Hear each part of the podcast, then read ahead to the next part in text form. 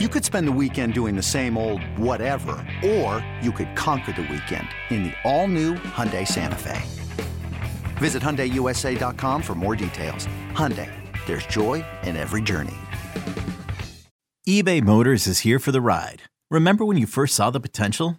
And then through some elbow grease, fresh installs, and a whole lot of love, you transformed 100,000 miles and a body full of rust into a drive that's all your own. Look to your left. Look to your right. It's official. No one's got a ride like this. There's nothing else that sounds like, feels like, or looks like the set of wheels in your garage. With over 122 million parts, you can make sure your number one ride or die stays running smoothly. So there's no limit to how far you can take it. Brake kits, turbochargers, engines, exhaust kits, roof racks, LED headlights, bumpers, whatever your baby needs, eBay Motors has it. And with eBay Guaranteed Fit, it's guaranteed to fit your ride the first time, every time, or your money back. Plus, at these prices, well, you're burning rubber, not cash. Keep your ride or die alive at ebaymotors.com. Eligible items only. Exclusions apply. It's time. It's time to hit the ice, Penguin fans. Chris Mack has you covered with all the news and notes surrounding, surrounding your Penguin. Only on Fifth Avenue Face Off. It is another episode of Fifth Avenue Face Off, rolling on thanks to Eric Tangradi, and we bring in the man, sports director for 93.7 The Fan, Jeff Hathhorn, who has been all over the Pens all year, all around them, covering all the storylines and all the angles, and was there Thursday night in Columbus, promptly covered the game, and then got in his car and drove home and then woke up this morning and one of the first emails he got was, Yeah, we're firing everybody. Come on out to Cranberry and cover a story. And so Jeff will be doing that today. Thanks for making the time, Jeff. I appreciate it. Yeah, no problem. You know, we were tipped off a little of like, hey, um, make sure you're checking your email tomorrow. Yeah. So we had a little bit of a feeling. We just didn't know what the extent of the moves that were going to be made. Well, the story you told on the Fan Morning Show t- earlier today too was great about you and Dan Kingerski of Pittsburgh Hockey now getting in the elevator at the same time as Ron Hextall and Brian Burke, and the two of them just looking like dead men walking. Yeah. Oh, it was it was crazy. I mean, it was before the game, and we were both like, "Let them go," and mm. the elevator attendant's like, "No, we got to get people like get in there." So we walked in and did the head nod, and uh, they just stared right through us. Oh man! And, well, they knew I mean, it was coming. Listen, I, I don't think it was a lack of trying. Um, I I just think that their whole plan, the communication, the yeah, how they attempted to do it, the execution was just bad. Well, let me start with the atmosphere in Columbus uh, Thursday night. Um, and you're in the room covering it. So, just did the weight of this thing seemed to be settling in because it felt like it kind of happened in a slow, slow wave rather than a, a flash flood and a tidal wave rolling in. I, it, it hit them obviously on Tuesday night when they lost to the Blackhawks that it was probably over.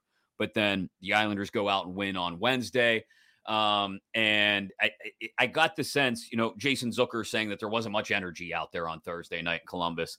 Um, that it really sort of sunk in during that 24 hour period between the end of the Islanders game and the end of their own game and blowing yet another lead um, against a team that simply wasn't as good as them uh, in in the Blue Jackets, a team that was trying to lose right. to get an advantage in the Connor Bedard sweepstakes.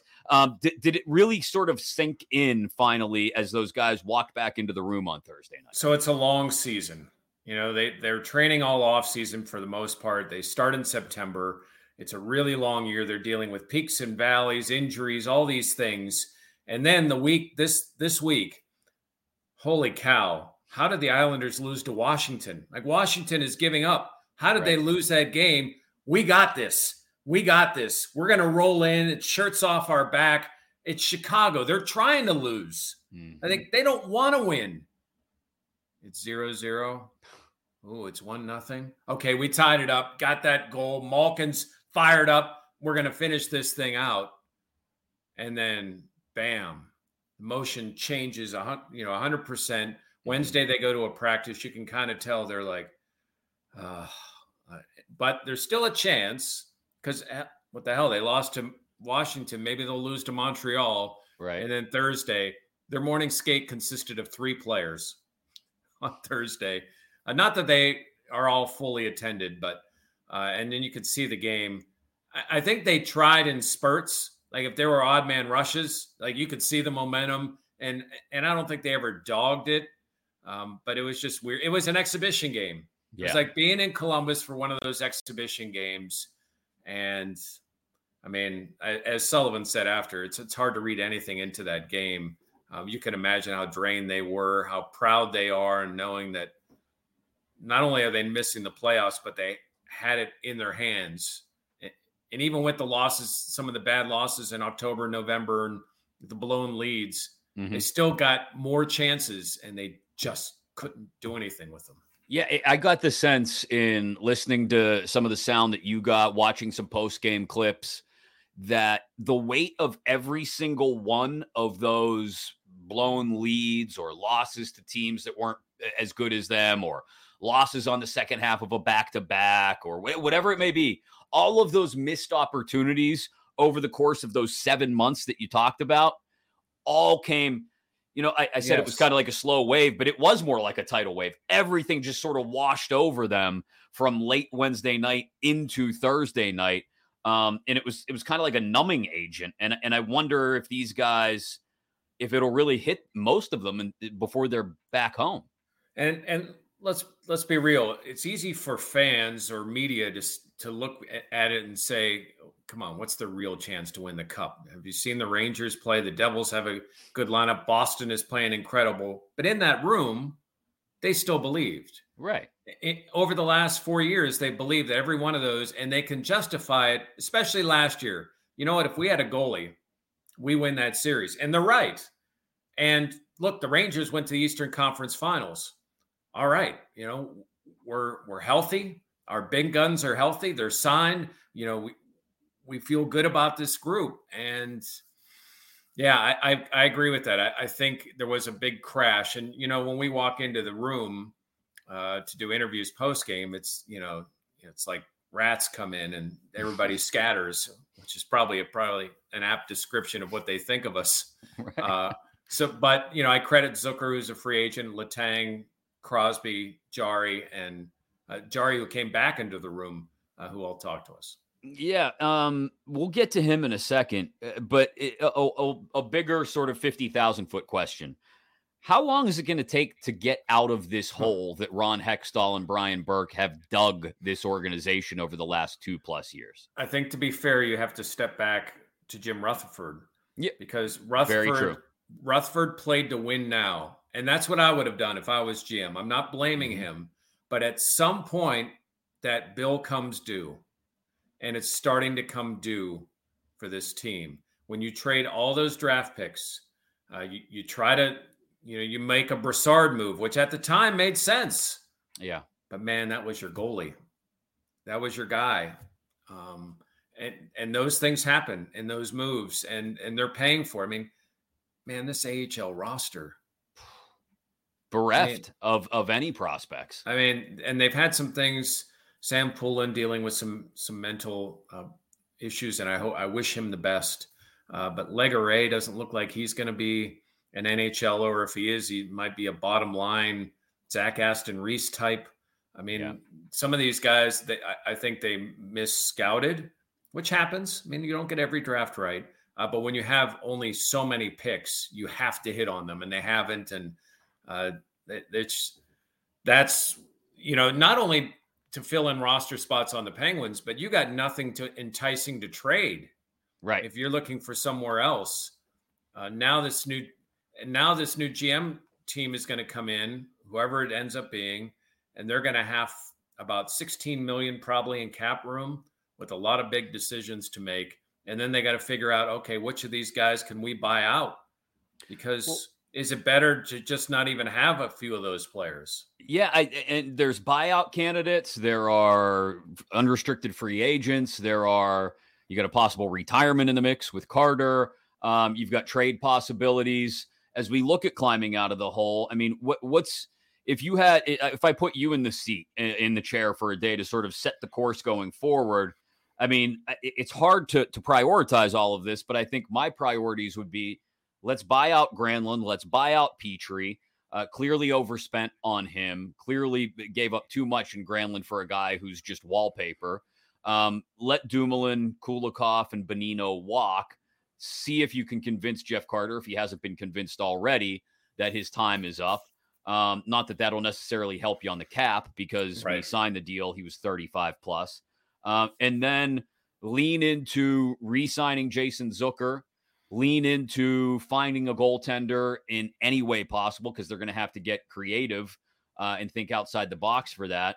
And that th- that would be, I guess, sort of my action plan going into right. the offseason. I, I, I don't. Does that all make sense so, to you, or do you, do yeah, you look at it, it from a different perspective? I, I agree with that, and I would say this: if I'm the GM, uh, I bring in Crosby, Malkin, Letang. They're your core. You have identified them. They're the guys you're going forward with. Maybe even Jake, if you want to include him, because his contract's going to be coming up after next year. Mm-hmm. And just say, listen, here's our plan. We've got to get younger. We've got to get younger players, which doesn't mean we're giving up. But we think in order to, for Mike Sullivan's system to work, we're going to go away from some of these experienced guys. We're going to lean on you guys to teach them, to show them the way. Um, and you've got to buy in that it's okay that there's going to be guys that you don't know because we've got to make this transition uh, and make sure that they buy in that they're not giving up or that they're not going into a full rebuild. That's what I would do. And that's what I would hope the next general manager would do because, you know, hanging on with the with with some of these guys, even Zucker at 31, depending on what he's looking for. Like if someone offers him like six million a year, yeah, it might be time to let him walk as well. And, and I love the way he plays. Don't get me yeah. don't get me wrong. Um, but if you can get two guys at three million a year that are younger and up and coming, or or you can outbid some teams on restricted free agents, I would rather go in that direction. I, I, think that brings up a good question too. Of um, you know, uh, it, it, for example, I'll bring up Bryan Rust because I think he's a great trade candidate in the offseason, but you're also trading, trading low, low, on Bryan Rust. Rust. So if you're if you're trading low on Rust, uh, are you going to get enough in return? Um, a guy with what five years left on his deal at fi- over five million a piece, something like that. Um, you know, plus you're talking about a guy who both Crosby and Malkin are comfortable with and know how to play right. with. Um, I, I just wonder when you talk about getting younger, and it's going to take trades to do that. It's yes, they have to get younger, they have to get faster, they've got to find more Nylanders of the world. Um, but they can't give up a Nylander or a Pettersson for that matter. You know, Pettersson's 26, future top line defense, top pairing defenseman for you, someone to play alongside Chris Letang in his waning years. You right. can't trade that guy who's at a, a pretty affordable $4 million a year. So I, I, between the buyouts that are necessary, the trades that might be necessary, and then, oh, let's let's lump on top there the goaltending situation as well. It, it's it's there's a lot that has to tough job. It's a tough job. And listen, there's there's pluses to anyone applying to be the Penguins GM. Um, their history, their tradition, but what is going to be the new tradition with this ownership group? Are they going to be the same special group that does goes in above and beyond and does extra things for people's families that we've heard so much about over the mm-hmm. years? Mm-hmm. Like, is that going to be part of this, or is it going to be just a very corporate, you know, Bean environment that's environment, that's much yeah. different than what we've seen? And no matter who you bring in, you're you're saddling them with all of these problems that are not easy fixes. And you know, for as much as Burke and Hextall screwed up, not all of it is on them. It's not just their mistakes as to why they're in this. And switching GMs is not going to make them, you know, the New York or the New Jersey Devils or New York Rangers or Boston Bruins for that matter. Uh, they've got a lot of work to do. This episode is brought to you by Progressive Insurance. Whether you love true crime or comedy, celebrity interviews or news, you call the shots on what's in your podcast queue. And guess what? Now you can call them on your auto insurance too with the Name Your Price tool from Progressive. It works just the way it sounds. You tell Progressive how much you want to pay for car insurance, and they'll show you coverage options that fit your budget. Get your quote today at progressive.com to join the over 28 million drivers who trust Progressive. Progressive Casualty Insurance Company and Affiliates. Price and coverage match limited by state law.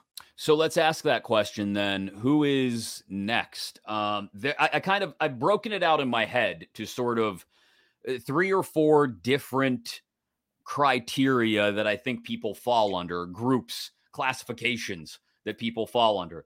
There are the Pens people, right? Jason Mm-hmm. Botterill, who you mentioned, um, Ryan Bowness, who was uh, pro Good scouting guy. director, Yeah. um, and is young too, just Yeah. 39, I believe. Uh, you know, there's some people who say, why, why not make a run at bringing Patrik Allvin back? I don't know if he has interest after just being on the job for a year in Vancouver and coming back here, although we know Vancouver has been a bit topsy turvy. Um, that, that's one group, Pens people. There's another group of the people who are quote unquote connected, right? Um, a Mathieu Darche, for example, uh, a Laurence Gilman, who's a little older, 58, uh, but has ties in the league, uh, is in Toronto, a Maple Leafs guy. Ray Whitney, who's uh, a, a little older as well, just cresting 50, and- but obviously is a former player. Ryan Martin is 50 ish as well. So there's the, I would, I wouldn't say they're all old boys network guys, but you know, established names from around the league that people recognize. There's the upcoming uh, group, the up and coming group, uh, and Eric Tulsky from Carolina, who's 42, the AGM who interviewed for the Blackhawks job last year. There's a raft of women candidates, possibly female candidates. Emilie Castonguay in Vancouver, Megan Duggan in New Jersey, um, Alex Mandrycky in Seattle, Cammi Granato Mm. also in Vancouver. Mhm. Um, and then there's one other classification that I have off to the side, up here in the corner, just sort of lurking, Jeff, much the way this name lurked near the situation the last time they were looking for a GM pre Jim Rutherford, post Ray Shero. And no, it's not Pierre. Oh, I know. I saw the gleam in your eye. I was going to call you Christopher. Pat Brisson, if you're looking at a way at, at trying to not placate, that's a bad word, but trying to engender goodwill and good faith with Sidney Crosby in his waning years, there could be worse ways to do it than bringing his agent in as the GM, which they tried to do, like I said, almost 10 years ago now, when they moved from Shero to Rutherford. That's an outlier, I'll admit, but it's one I kind of have kind of up here in the corner here that I can per, my peripheral vision. And then there's those other three groups. Um, what path do you think they go down? It's hard to tell because, like you said, Yeah. it's Fenway, and we don't know how they're viewing this, and and they don't have a track record in hockey. Um, do they lean on someone local like a, a Kevin Acklin? I don't know. He's more of a business guy. Are you going to ask him to make that decision? Um, this is Well, this is not their expertise. this is not the year to hire a business person as GM because they have so many hockey moves to make. And it's Mhm. different than say Omar Khan, who's a business guy and and surrounds himself with really good people. The Steelers have done a nice job, I think, in that regard. But I think you need to have a strong hockey person. Marc Bergevin is a guy. If Mario were still involved in the franchise, which he is Yeah. no longer, um, that would be someone that would be intriguing to me because he's had a lot of experience. Um, I think it's got to be somebody. Well, it can't be Danny Briere. No, Imagine no. another flyer coming here. Like we can wash that one off. Uh, I'm really intrigued by Cammi Granato. I, I know the name.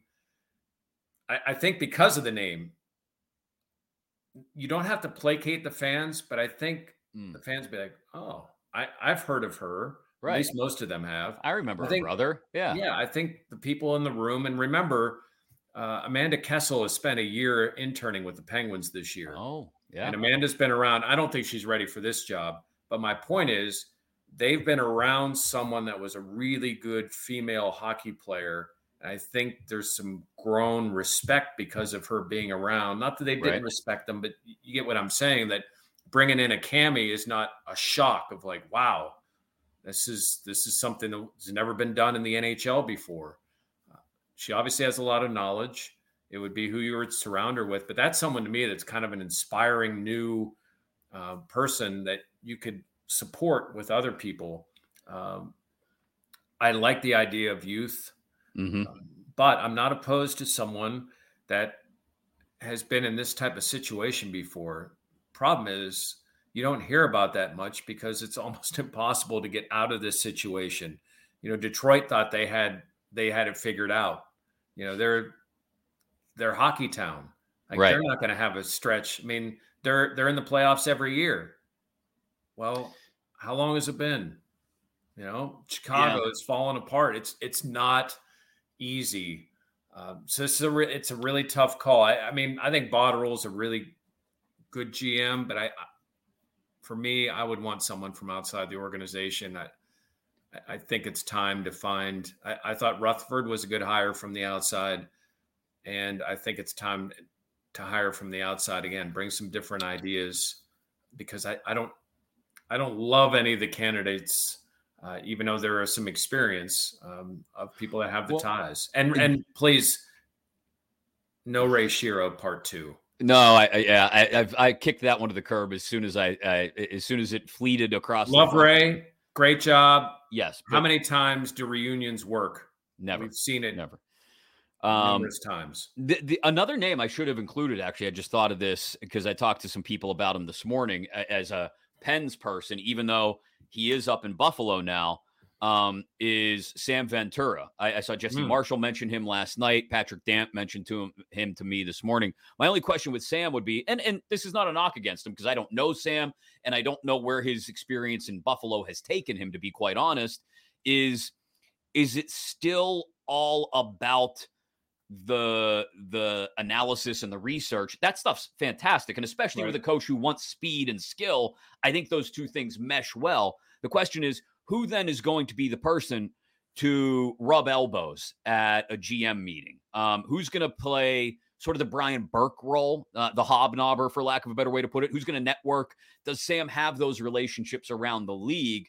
Because ultimately, it's it's still going to come down sometimes to okay, it's deadline day, and we've got to make a move, and I've got to pick up the phone and be able to call guys that are comfortable with me, and I'm comfortable with them as much as this is about building around the core. And you can do that with s- statistical analysis and everything Sam has come up with when he was a part of the Penguins organization.